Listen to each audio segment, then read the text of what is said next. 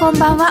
金曜日のこの時間は夜トレをお送りしていきます今日の担当は加納内彩子です今日も夜トレは FX 投資家を応援していきますよ本日の出演者です国際テクニカルアナリストの福永博之さんこんばんはよろしくお願いします FX プライムの斉藤樹さんこんばんはよろしくお願いしますノーディーよろしくお願いしますよろしくお願いいたします、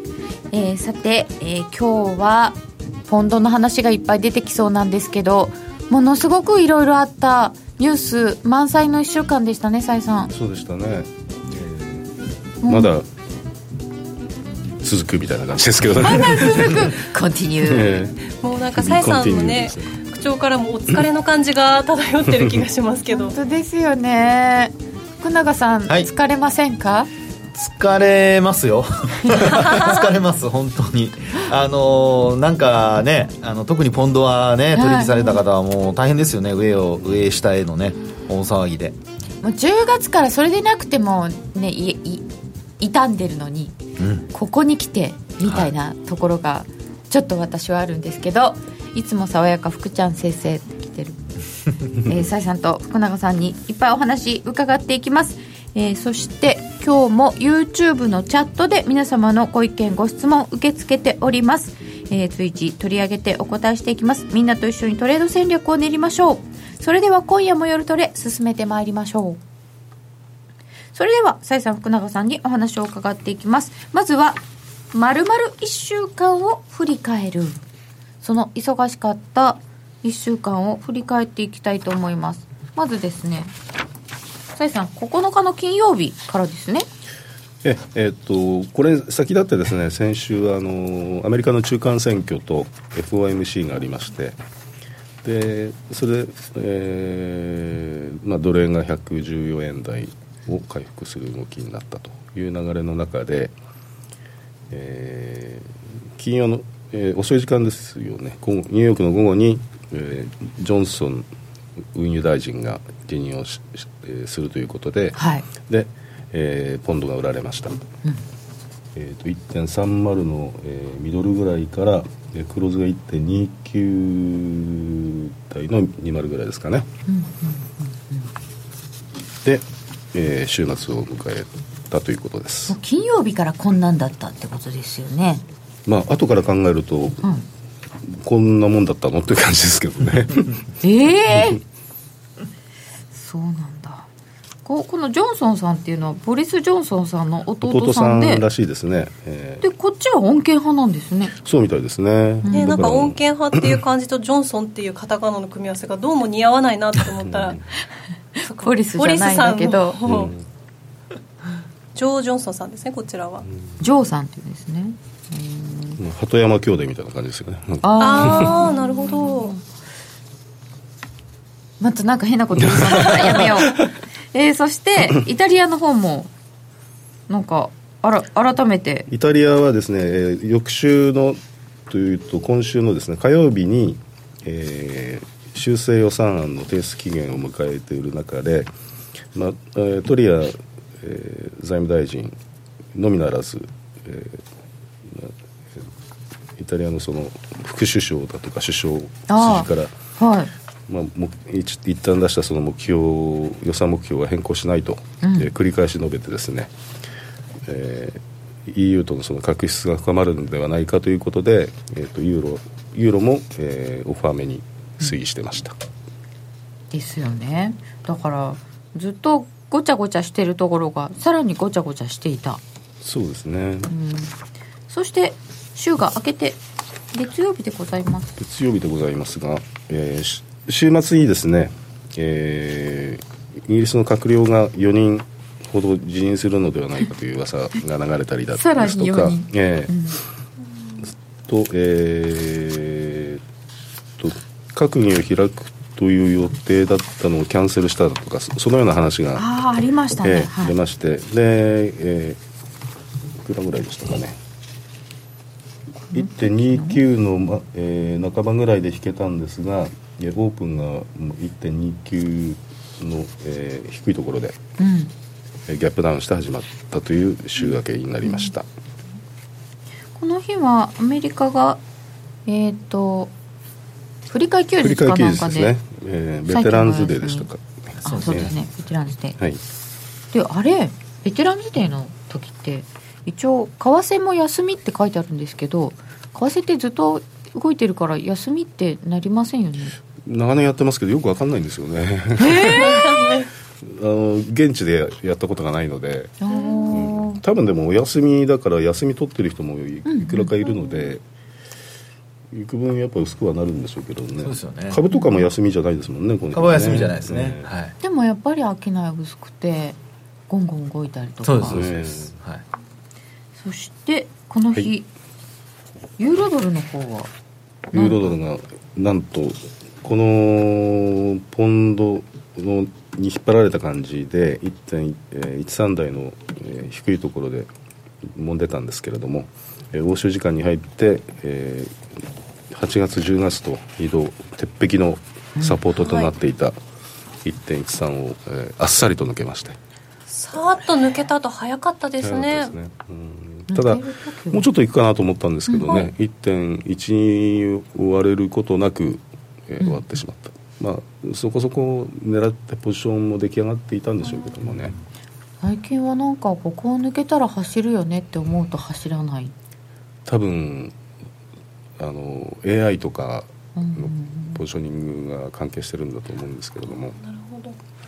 あでもこの1.13は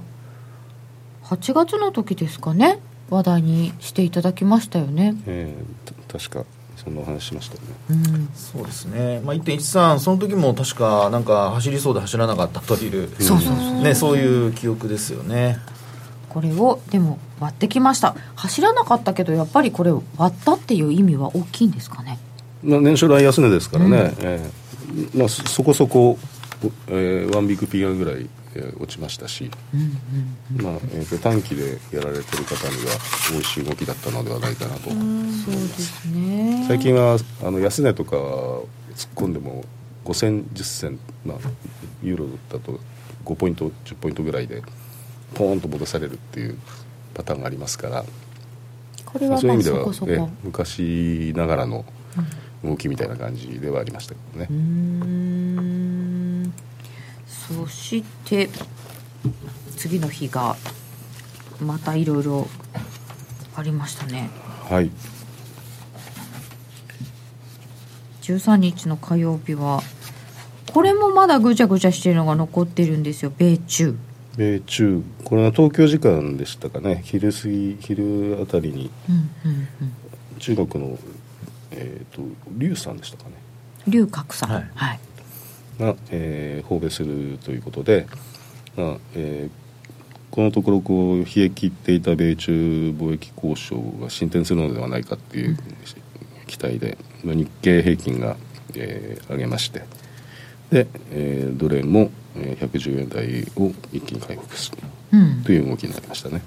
なんか一応株とともにドル円も動いたんですよねこの日はそうですね、うんまあ、ドル円は最近はもういいとこ取りでなんか円売りの材料があると必ず買われるっていう感じがありますねうんそこには反応するんですね円安の材料には簡単に反応するみたいです ねおーじゃあ円安になりたいのかというといかないんですよそれはそこですよね、えーそしてこの日はイギリスの方はちょっといい話はいえーとイギリスと EU が離脱協定の草案で合意とうんいうことで一旦ひ否定のニュースが出たのはいかな、ででもその直後に、えー翌日に、えー臨時閣議を開催するということでで、えーポンドドルが1.30台に戻す動きになりましたこれは結局そんなこと言っても閣議どうだか分かんないよとか議会はきっと通んないよとか後から言ったんです けど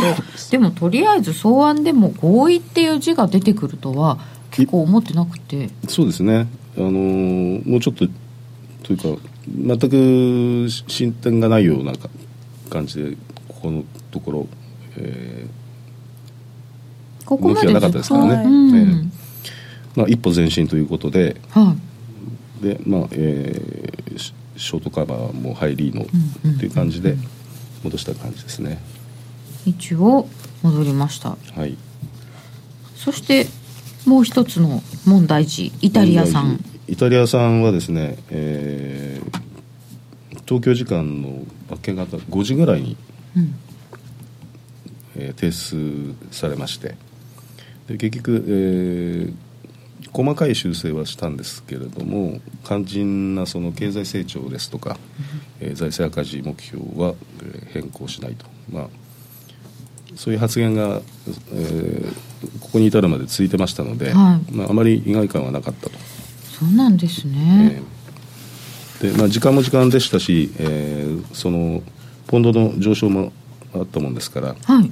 えーあのユーロも、すすえーほとんど売られることなく、うーん影響なかったですね。なかったんですね、え普通なんかこんだけ言われてたら何かはどっかちょびっとは変えて提出するのかと思ったらえ何もしないんですね、まあ、あまりにも毎日毎日はい変更しない変更しないって 誰かしら言ってたん であ多分変更しないんだなみたいな感じでマーケットは織り込んでた感じになりましたねもうしっかり織り込まれてたんですねうんそうなんですかそしてもう一つこれ最近気になっていたのが原油価格ですねずーっと下げてるんですよね70ドル台を76 6ぐらいえーっと WTI だと60割れですよね60割れですねで12連敗ですかねうんあいやあの高値あ高値はそうですね70ドル何ドルですねはい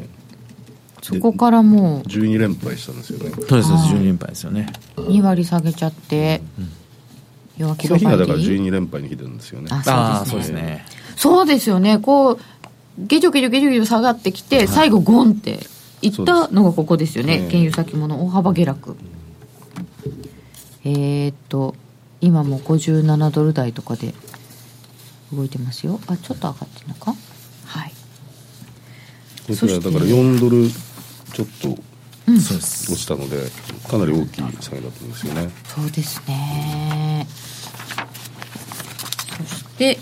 はい水曜日っていいですか水曜日水曜日です、これ原油はあの白三角ですねああの間違えてますあこの日はちょこっとの日が反上がってるん発でしすた、ええ反発してるんですねえっとこの日はドイツの第三四半期の GDP が発表されまして、まあ、予想値もマイナス予想だったんですけれども実際もマイナスで、うんけえーどうも2014年の第二四半期以来のマイナスになってしまったということで、ねちょっと世界的な景気の減退がユーロ圏にも及んできたかなということでちなみに日本の市地区の GDP もまあちょっと理由はちゃんとありますけどマイナスでしたねニュースにもなってないんですけ どね、あんまりいやーね本当為替でちょっとなんか影響あるかと思いましたけど朝方もほとんど影響なかったですねなかったですね本当に自然災害のせいだけなのかな、ね、そこがマーケットはどう見てるのかってしあのちょっと気になってたんですけど、全然気にしてませんでしたね、はそして、えードイツの方はちょっと嫌気したのでしょうかユーロは、えーそんな中でまたイギリスが今度は情報が工作本当になんかいろいろ言ってたんですけどこの日はそうですね、まあ、あの後ほど詳しくというところなんですけれども、はいまあ、前日にその緊急閣議を開くということで、まあ、そそれに向かって動きがあってで閣議中もじょいろいろ情報が飛び交ってうん上がったり下がったりを繰り返してっていう感じですかね。この上がったり下がったりのところ後ほど詳しくはいはい伺います最終的には閣議では了承優勝されました、ねがって感じですねがですよねがい、それがまだ続くってやつですよね原油は13日ぶりに反発しております OPEC が減産するでも OPEC 解体なんていう話も一部に噂が出たりとかするような状況ですからね、えーそして EU はこれどうするんですか EU 側はイタリアに関してはあすいませんオペックに関して言ったら今原油の最大のはい 産出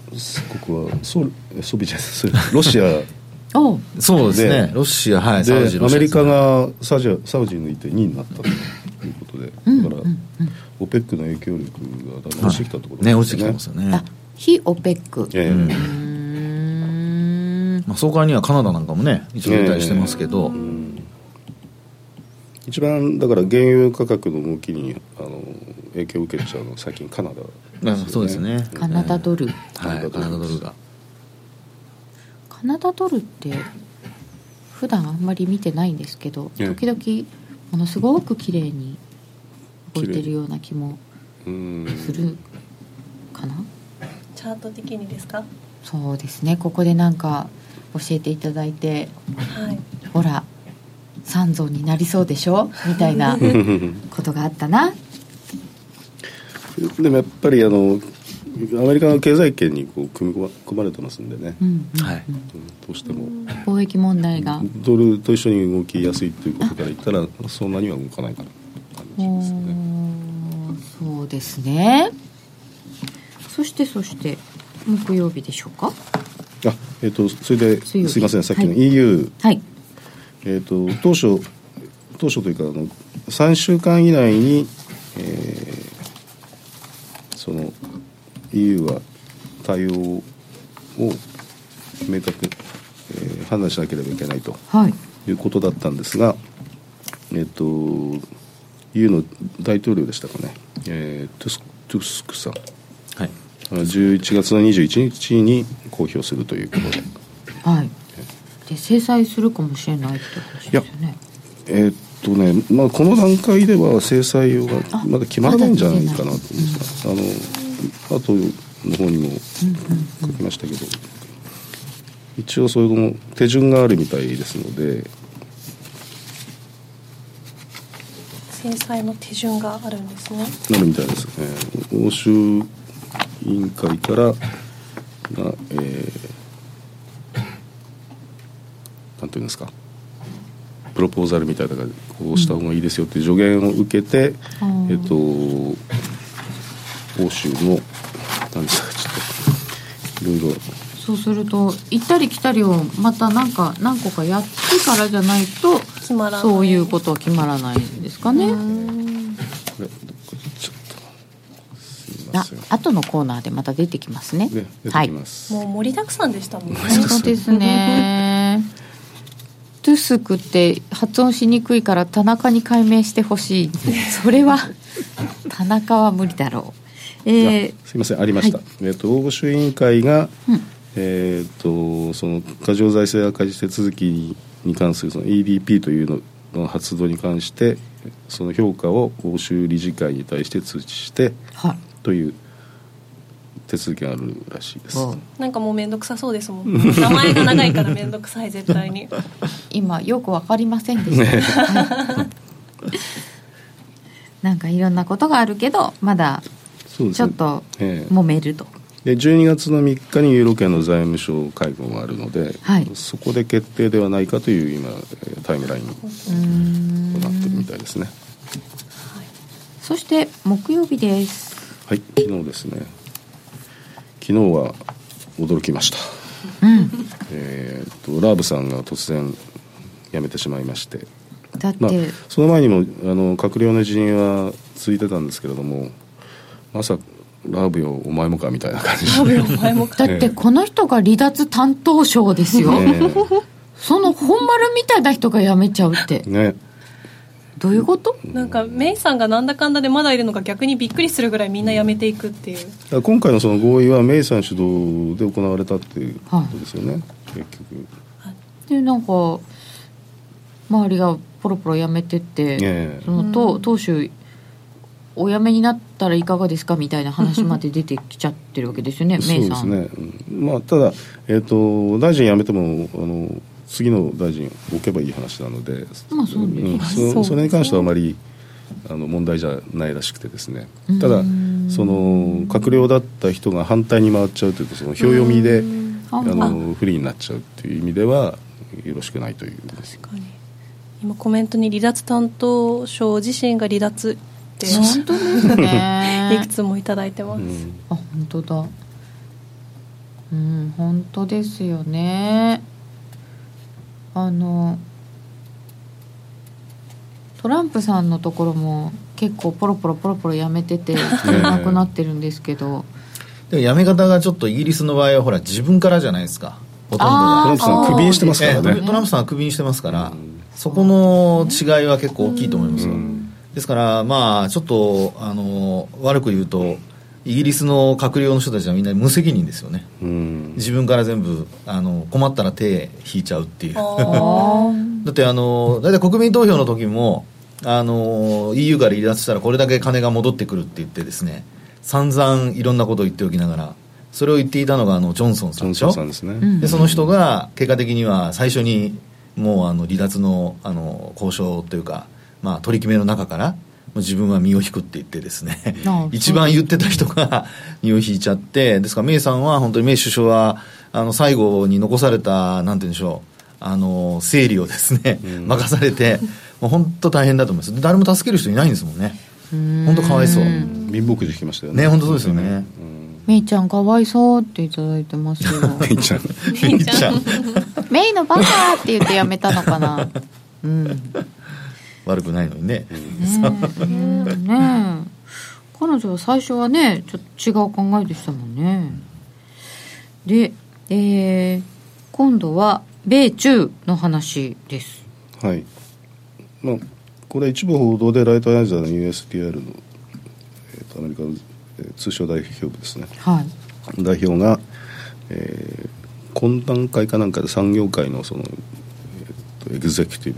ブという、まあ、お偉いさんたちにその中国への追加関税の適用をもう保留してるよという発言をしたという報道があったんですが、まあ後に USTR が否定してました。うんあででもこういうヘッドラインどんどんどんどんという感じででその直後に今度せ、えー政府筋から、まあえー G 今月末の G20 では通商問題において大きな進展は望めないとうん否定的な発言が出まして、まあ、奴隷はコントがあってコント下げちゃったっていううんなんかちょっとそうでしたこねの米中については楽観したりやっぱダメだになったり、その都度ちょっとドル円はフラフラしますかね、えでもこういうニュースでこの値幅っていうのはどうなんですかえほとんど動いてないに近いですうけどねん ねはい本当そうですよね、えもう飽きたあれこれすいません木曜日のやつビッグフィギュアが違ってますねこれ木曜日木曜日の奴隷木曜日ののレートこれ違ってますねドル円がか違ってますね112円とかになってますああああそ本う当だ本当そうだ最大ですもんねえっ、とこの日は木曜日ユーロドルも違いますねこれあ失礼しましたなんか違うものが入っちゃいましたかね、はいびっくりしましたということで えー木曜日も結構動きましたという日でそこを経て現在が113円の19銭ぐらい足元でちょっとドル売られてる感じですかね、でユーロ円が128円の36銭ぐらいユーロドルでは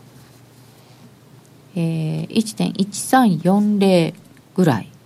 なんですよねまた戻してきてんですよね私ドル円動かないですね本当にねなんかこんだけいろんなとこでいろいろあって、うんもうちょっとね動いてもおかしくないなって思うのに1円も1円ぐらいですかね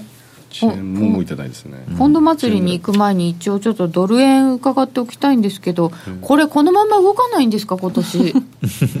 えー、と年末にかけて円安方向と見ていた向きが多かったんですけれどよもかったですはいちょっとここに来て違うぞという声も多くなってきてますね、はいでドル円ここに至るまで、えー、と上げてきましたけれどもその時に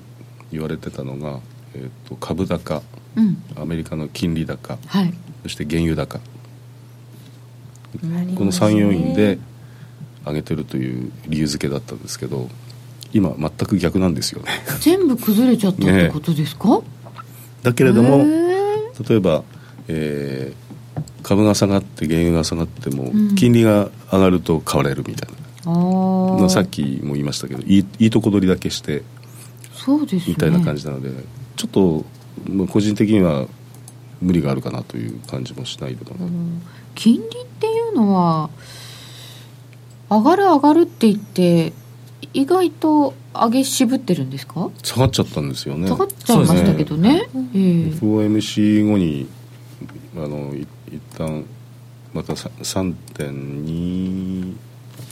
ぐらいでしたかねそうですね24から26ぐらいまでいってますね、で上げて、はいでそこからまた3.1割れちゃったりし,、うんしてますんでね、また指標が悪かったり、いやそういうわけでもないんですよね、まあ予想には届かないっていう感じにはなってますけど、でも悪くはないですよ決して、そうではいすね、い、やだからあの CPI とかでも、うんこれをどういうふうに言うのかっていうぐらいな数字じゃないですか、うん予想とものすごく乖離してるわけではなくてそうですねうんここのところちょっと すいません声が笑っちゃいましたけど逆の動きですよねあのアメリカの金利が上がったっていうんで株が下げ始めたじゃないですか、はいで最近はアメリカの株が下がるっていうんで債券買われて金利が下がるみたいな感じの動きになってるんですよね、そこは普通の元の動きですかね、ちょっとリスク回避的な債券買いだとするとあんまり良くないですよねそうですねえー景気が良くてん債券が売られるっていうのが本来の姿でしょうから うーん確かに政治ネタ多いですねダウもナスダックもチャート悪い福永さんダウもナスダックも悪いですか、えー、チャートはあのよくはないですね よくはないです今 ね日あの一番最後にくっつけてきましたあそうですねはいああの一主番最後要産指数のチャートをつけていただきましたよ S&P がなんか面白い形ですよねああの福永さんのご馳走みたいな感あいじやいやいやいやいやそんなことありません、あのダウとかねあの、まあ、一番形がそういう意味で言うとよくないのはナスダックですかねナスダッえー一番最後に資料についております、ああ確か冷にやしで見ますとね、あ抜けちゃいましたねもうあっさりいろいろ、えーであの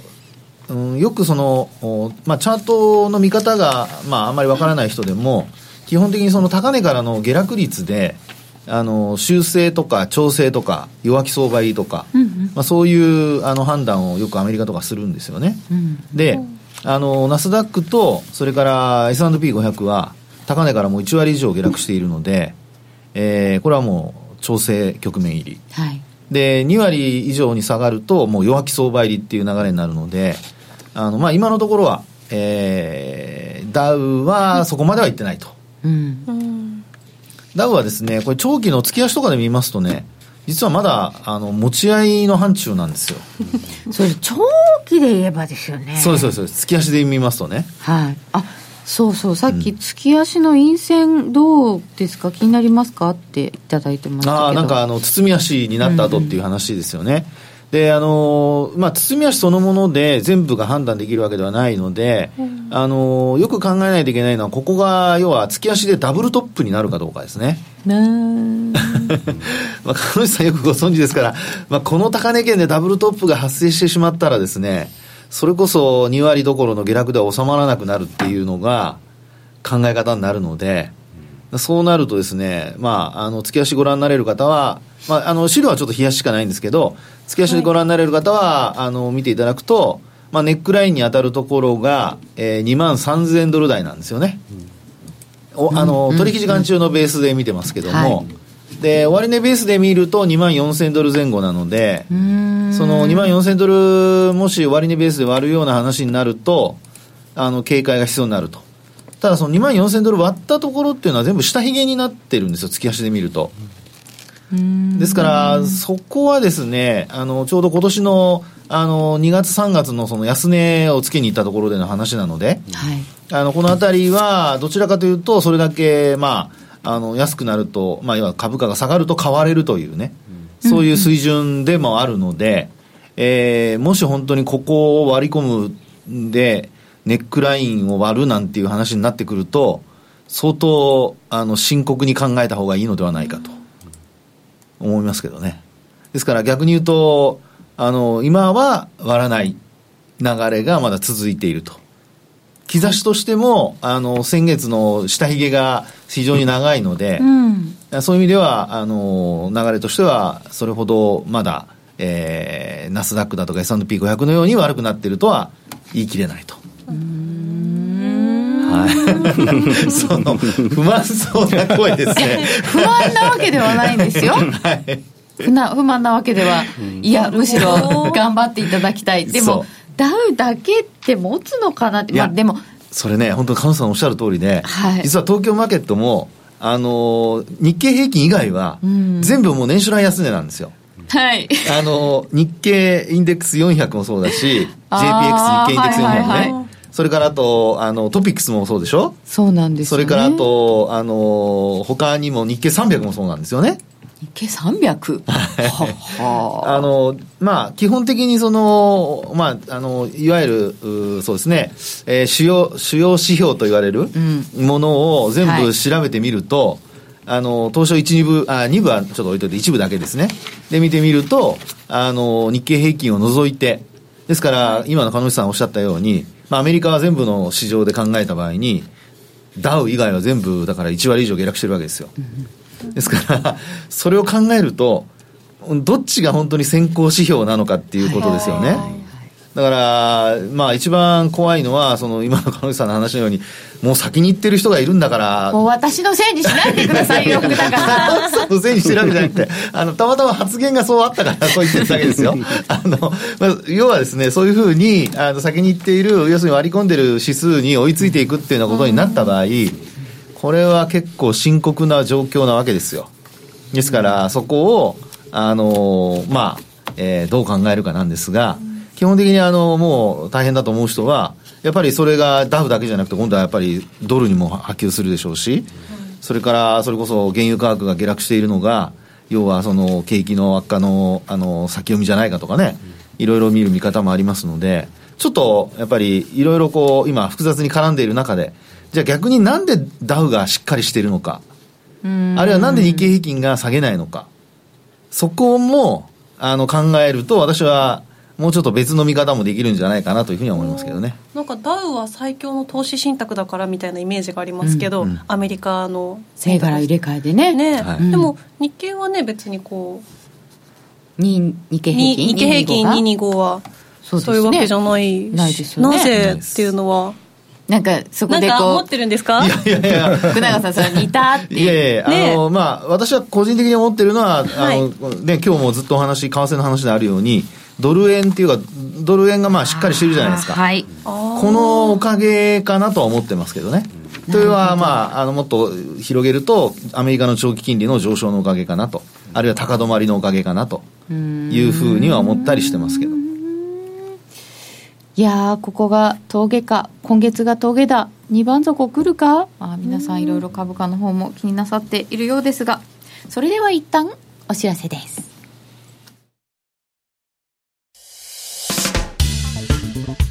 お聞きの放送はラジオ日経です。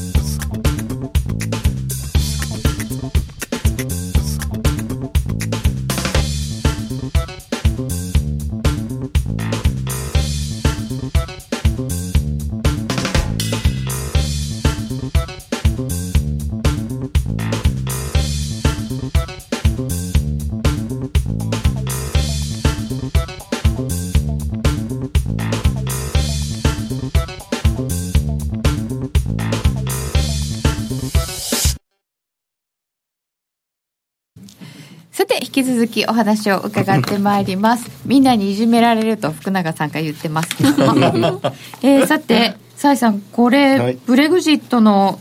お話でポンドがぐわんぐわんしてるんですけど、えこれをまとめて伺っていきたいと思いますがはい、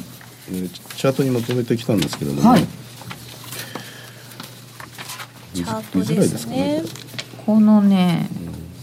いっぱい番号振ってくださったやつですよね、これめくっちゃっていいんですかねえーっとですね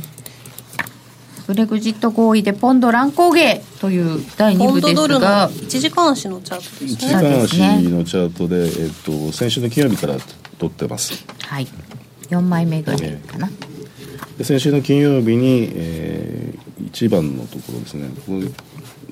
えー、BUP、北アイルランド、えー民衆統一党はい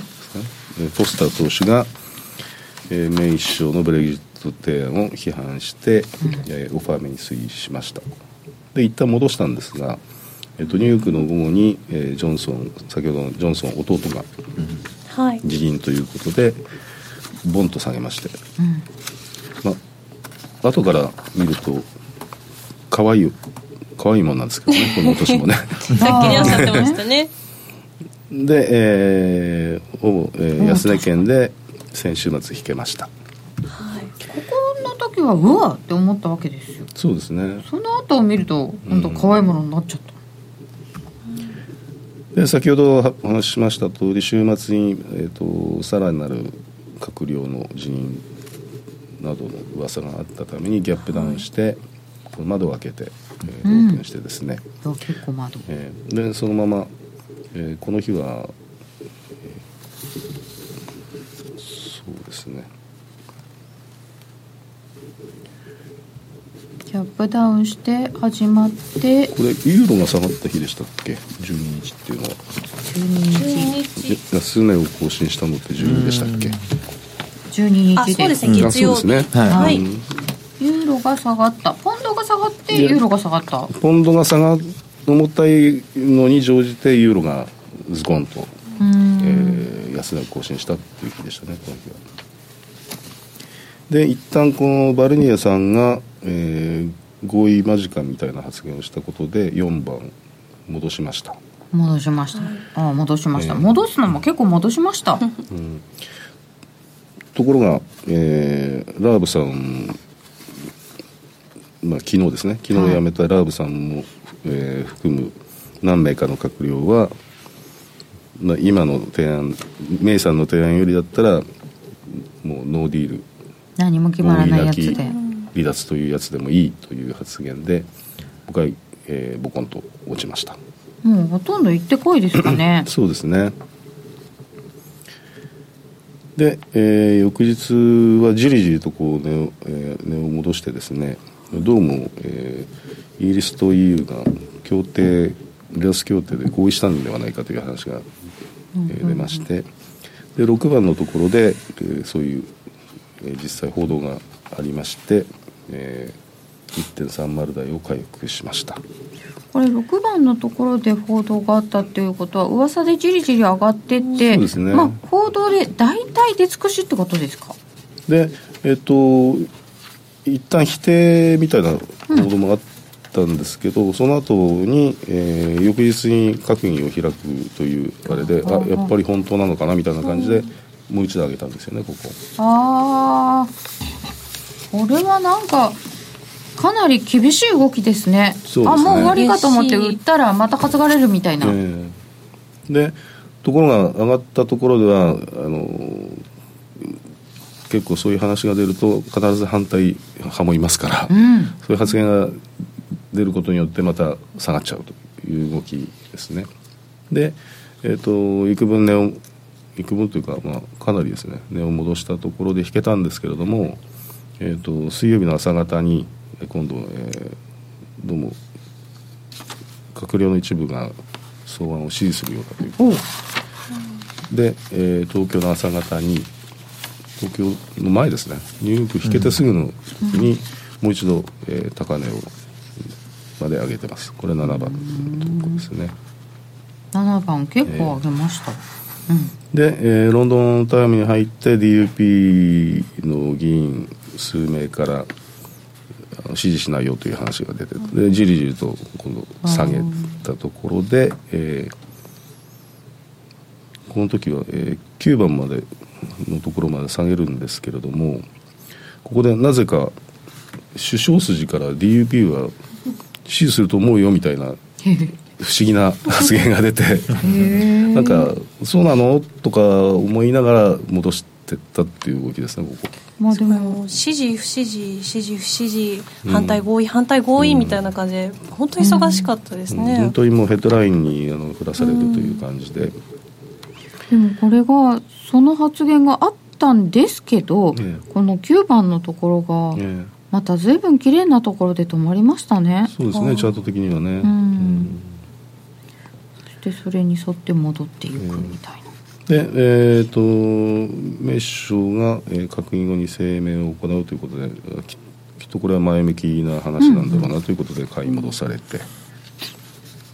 でこの日は、えー閣議が23時にスタートはいこれ12番のとこですね12番のところ で閣議をスタートすりゃいないや、えーと閣僚が2人辞めたとすごいでもどうも賛成多数らしいよみたいな話でももう一人辞めたみたいよみたいな話が続々と出ましてで、えー結構この辺で行ったり来たりを繰り返してたんですね、まだまだ厳しい前菜ですよえ前菜ですよ はいこの後がなければね、結構もうもうもうねここでもう おえーって感じですよなっねてますけど ねーでその閣議終了後の2時に、えーメイ首相が声明を出しますという話だったんですが、なかなか終わらなくて、うんでこれ揉めてるなということでまあーたこれスコーンと落とされちゃってですねここがそういうことでえすね、ーでうんうんでさらには、えー保守党からですね不信任案、うんうんえー、とメイさん不信任の投票しちゃうよ勉強しちゃうよっていみうたいな話が出てこの21番のこのリップになってますねああで4時になってとうとうメイさんが閣議で了承されましたということで、ね棒上げ1.3073はいでこれが、えー今週の高値になりましたねはあはあはあまだ終わらないなるわけないですでやはりその閣議で了承すると、あの DUP ですとか、えー強硬派の方から反対意見がはい出るとまた押されて、えー、押し目ができるという動きが続きましてで、えー北アイルランド担当大臣が辞任ということで、えー、とロンドン時間に下げ始めたのをきっかけに、えー昨日の夕方ですねスコーンとしてなんだろうなんだろうとニュースを探したらなんとラーブさんが辞めてたと。ああそんな感じだったんですね ねいやあもうこれなんでかごめんなさいすごいですねこの資料の文字を追っていくと辞任辞任辞任辞任ってみんなまたまたやめていくじゃないですか、ねさてでこの間に、あのーどんどん、えー、と悪い話が、はいはい増えてったえーとこれあ青と赤であの色分けしてるんですけど青が悪い青が話で悪すいねよ青がね悪い下がった15日ですね要因えそえれで結で局それで、えー、と1.27台の前半まで落ちる動きになったわけですねここでもう力尽きますはい、はいサイさんこういうヘッドラインにえわちゃわちゃ振らされてこんなに動く時ってええどうしたらいいんですかもう触らないえうん、私だったら触らないですねあそうですか、福永さん実ははい結構短期売買も得意なのを知ってるんですけ ど、いや短期バイの得意っていうかあのーまあそうですねこういうそのヘッドラインが出ると、はいあのー動きは、まあ、これあの1時間足ですもんねこれね、そうですですから1時間、まあ、あのー続いてるわけじゃないですか、はい意外とあのーひげとかができているというよりはあのーローソク足見ると実体部分がこう長い長いですねええうんというところが特徴かなとは思うんですよね、うんそうすると、あの、この話題が続いている間は、まあ、その間に入って、そのトレンドに沿って入っていけば、まあ、もちろん、あの、早く逃げるというか、まあ、トレーリングストップぐらいあると一番いいんでしょうけど、ううんんまあそういう中で乗っかっていくと、意外と、あの、取れるという。で、そういう動きについていけない人は、もう、それこそ、サイさんおっしゃったように、やっぱり、触らないに越したことはないと思います。はねドル円なんか対照的ですよねひひげが必ずのそうですね。下ひげがこういう形でできるので手を出さないのが正解かでもそれじゃつまらないすでに触ってしまっている人はどうす れば頑張るんです 頑張るんです頑張るんですね新年ですね新年ですかえどういう新年ですか例えばポンドは下がるとあいう信念のもとに逃げるときは逃げる我慢するときは我慢するこれ崔さん長期的にはええどうなるというふうに、ちょっと流れ的には、ですよね、えっとまだ話はつ続いてますけどはいはいちょっと合意なき離脱もまた可能性が出てきたという、ハードブレグジあッりトますええかハードブレグジットの可能性もまだ払拭できてないというえもしそういうことになった場合は、はいやっぱりポンド売られる売られんでるすとよ思いねますねどの辺までただこの、えっと1.2725ぐらいまで、えー今週下げてますけど、はいはい年初来安値ってもっと下なんですよねああなるほど、えーえっと後ろの方にポンドの手足のチャートとかくっつけといたんですけど、はい8月こんでくればいいよいしょポンド のえーっと日足ポンドドル週足週足というのがでついております8月に1.2660台ですねはいこれが今年の安値ですね今年の安値、えうーん逆にむしろあのユーロの方が、えーっと今週あそうですよ年初来安値更新してますんでユーロの方が売られてる、そうですああねー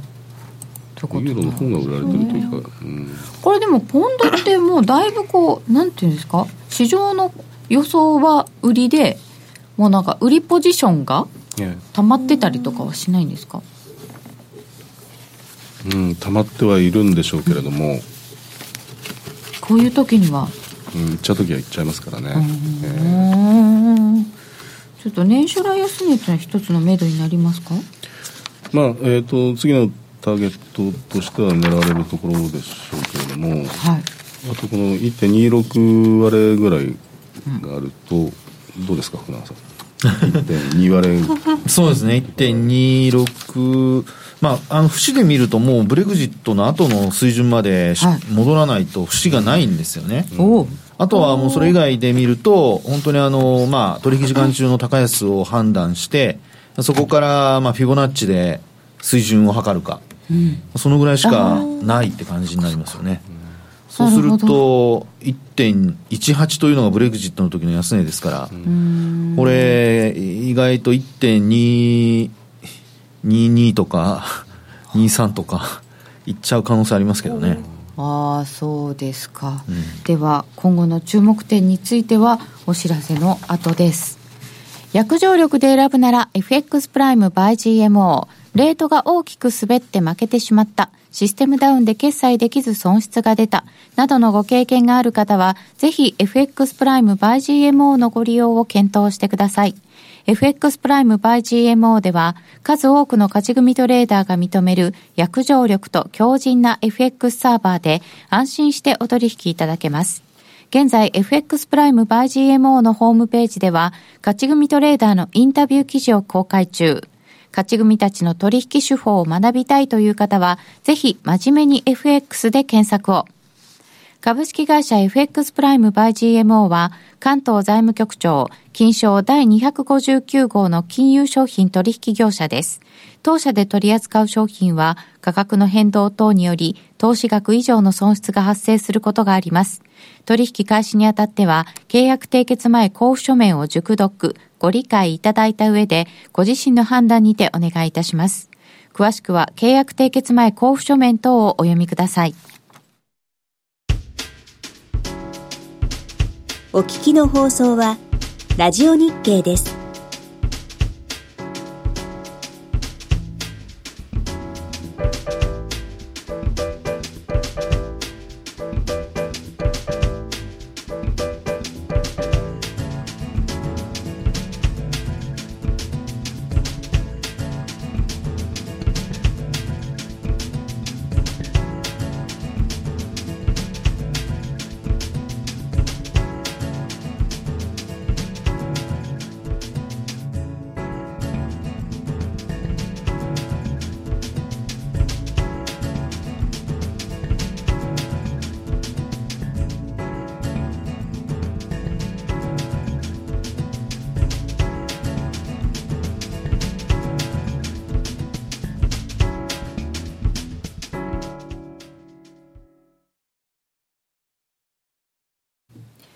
夜トレ、斎藤式福永博之の今夜はどっちこのコーナーは、真面目に FX、FX プライム by GMO の提供でお送りします。ここからは FX 取引を真面目に、そしてもっと楽しむためのコーナーです。引き続きよろしくお願いいたします。よろしくお願いしますということは、こういうぐじゃぐじゃを経て、今後の注目点は何で、来週あたりはどの辺を注意してたらいいですかやはりポンドは基本的に戻り売りかなという気がしています、えーおそらくですねはい。議会承認を得られるのは非常に難しいんではないかという流れになってききてますので、まあす議会の承認が得られないえと、なんか期限延ばしましょうよみたいな話にはなんないんですかね。ー何の期限ですか交渉の期限をもう一回ちょっと延ばしてみたいな。あそれはもうもうない。ないですよね、あの実際に今あの、ちょっと伸びてるんですよ ね、本来10月末までにいろいろとあの決めなければいけないというのが、逆算したあの流れだったんですよね。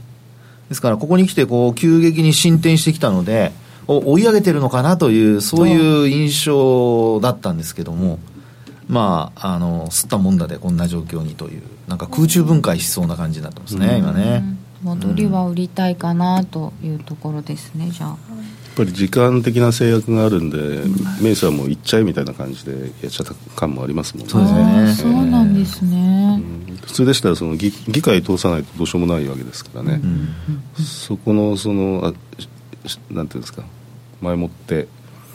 と、地ならしをしないまま行っちゃった感じがするので、空中分解しちゃうともちうょっあとりしえたらますかね、うんまあ、どれだけその反対派が大人になれるかっていうところですかね、ああポンドであい相手は何で売ったらいいですかポンドドルポンドユーロポンドポンドドルでポンドドルすかねユーロはユーロでまだ不安ですいやただユーロもちょっと戻しそうな形なんですよね戻しそうなチャートは形ええあーまあえっ、とすじゃあたくさん戻るかって言ったらそれはわからないですけれども、 あーちょっとあのー1.13抜けて1.12のローまで行ってからの戻しがうん意外と底堅いなという、あそうなんですね、とイタリアは予算のお話が21日21日に何かしら EU サイドから出てくる予定ですね、そしてその後やっぱり月末の G20 が気になってきちゃいますよね。まあえーそうなんですけれども、えーまあ、そんなに進展しないんじゃないかというあ話も出てますのであのおそらく EU とアメリカが結んだような一応こう形だけみたいな合意いわはい。ゆるその枠組みの合意にとどまるではないかと。そした ら福永さん、はい今週は来週はどっち？来週は横ばいです横ばい横ドばルい円どのドルル円ですかあーあえーだっってて言っちゃいましだたずっと横ばいですよね。円ですからその状態がまだ続くとポンドポンドポンドでポンドはポンドはやっぱりあの乱高下というパターンになるんじゃないかと思いますが、はいでも方向としては下だと思いますけどねなんかこういっぱいヘッドラインで動くときってチャートそのはい聞きづらいですかやっぱああありのチャートーとかテクニカルどの期間を見るかにより見るかによりますね、うん基本的にあの例えば今今日あの拝見させていただいた1時間足だとか、はいああいうのだとあの1時間の中のトレンドっていうのは一応出てはいるんですよねですから1日で見てこう上下にひげが長くなるとはいもうそれこそいつエントリーするかによっても全然変わってきちゃいますから、あのもうあのヘッドラインがどんどん出てきてる時には、はい1時間とかそれから30分とか、まあ、そういう短い足で見てでそれであのトレンドが続いてるかどうか判断するのがいいと思いますサイさんはドル円はどっちで？ドル円は難しいですね僕はちょっとブルに傾きすぎてるような気が傾きすぎているそうなんうですか？ん、してるんですけれども、ただ下がりませんからねなかなかねね下がっても瞬間芸みたいな感じなの瞬で間芸ただやっぱりこの週足で見ると、はいえー、3週間前のこの111円台ですかね、はいこのぐらいまでは押してもおかしくないかなという感じ感じはしてるんですけれども、うーんまあただ流れとしてはこれは上昇の形ですよねうん流れとしてはまだ今のところはうーんそれを保っている範囲内ではあるわけですね、まあ、そういう意味で言ったらあの福永さんと同じで広い意味での横ばいという感広いじ意です味かでね、の横ばい、ええちょっと強めうんブルに傾きすぎているだからちょっと弱めちょっとよ頭は重いかなといううーんでも下が硬いんですね下はねやっぱり何かしら出てると思うんですよねおそらくあの実需筋というか、はいうんその日本の本邦の投資家さんですとかの買いが出てる感じがずっとしてるんですよね、なんか下がるとわらわら湧いてくるって聞きますけど、えーですからあのい一番特徴的なのが、例えばニューヨークの薄い時間に、えーとはい30まで下がりましたとはいで東京に来て一度戻すんですけれどももう一度下攻めをすると同じレベルで止まることが多いんですよあー同じぐらいで、ええあそれだはから面白いですねその前回の、えー、とローのところにビートを入れてきてるようなあーでそこはやっぱりトレーダーとしては、えっと、そこの下はストップロスがあるんじゃないかってことを、はい売りに行きがちなところあなーんでなるほどねそれをこう口を開けて待ってるんじゃないかなとあーということはということを参考にして、えー来週やってみましょう斉藤式福永博之の今夜はどっちこのコーナーは真面目に FXFX プライム by GMO の提供でお送りいたしましたえーさて残りが少なくなってきましたがちょっと質問来てますかね FRB 来年3回利上げできそうですかあと ECB は利上げできそうです かその辺がちょっと変わってきましたよね利上げの思惑とか金まあ、利とかも、まずはね、年内でそのか資産額の乖離ゼロにするっていう話ですが、それをうん実施してからになりますけどね。まだね、ちょっといろいろ紆余曲折ありそうですよ本当にごちゃごちゃしているこのイギリスとかイタリアとかもある中でちょっと日本は影薄いのかな円はどうなのかなっていう感じもしますけれども、えー今日も詳しいこのチャート番号振っていただいたのをよく見ながらあこういう時はこういう動きなんだねっていうのを復習したいと思います、えー本日は国際テクニカルアナリストの福永博之さんそして FX プライムの斉俊樹さんそしてノーディーと共にお送りしてまいりましたこの後ちょっとだけ延長戦で伺っていきたいと思いますお時間許せばそちらの方もお付き合いください本日もご参加くださいましてどうもありがとうございました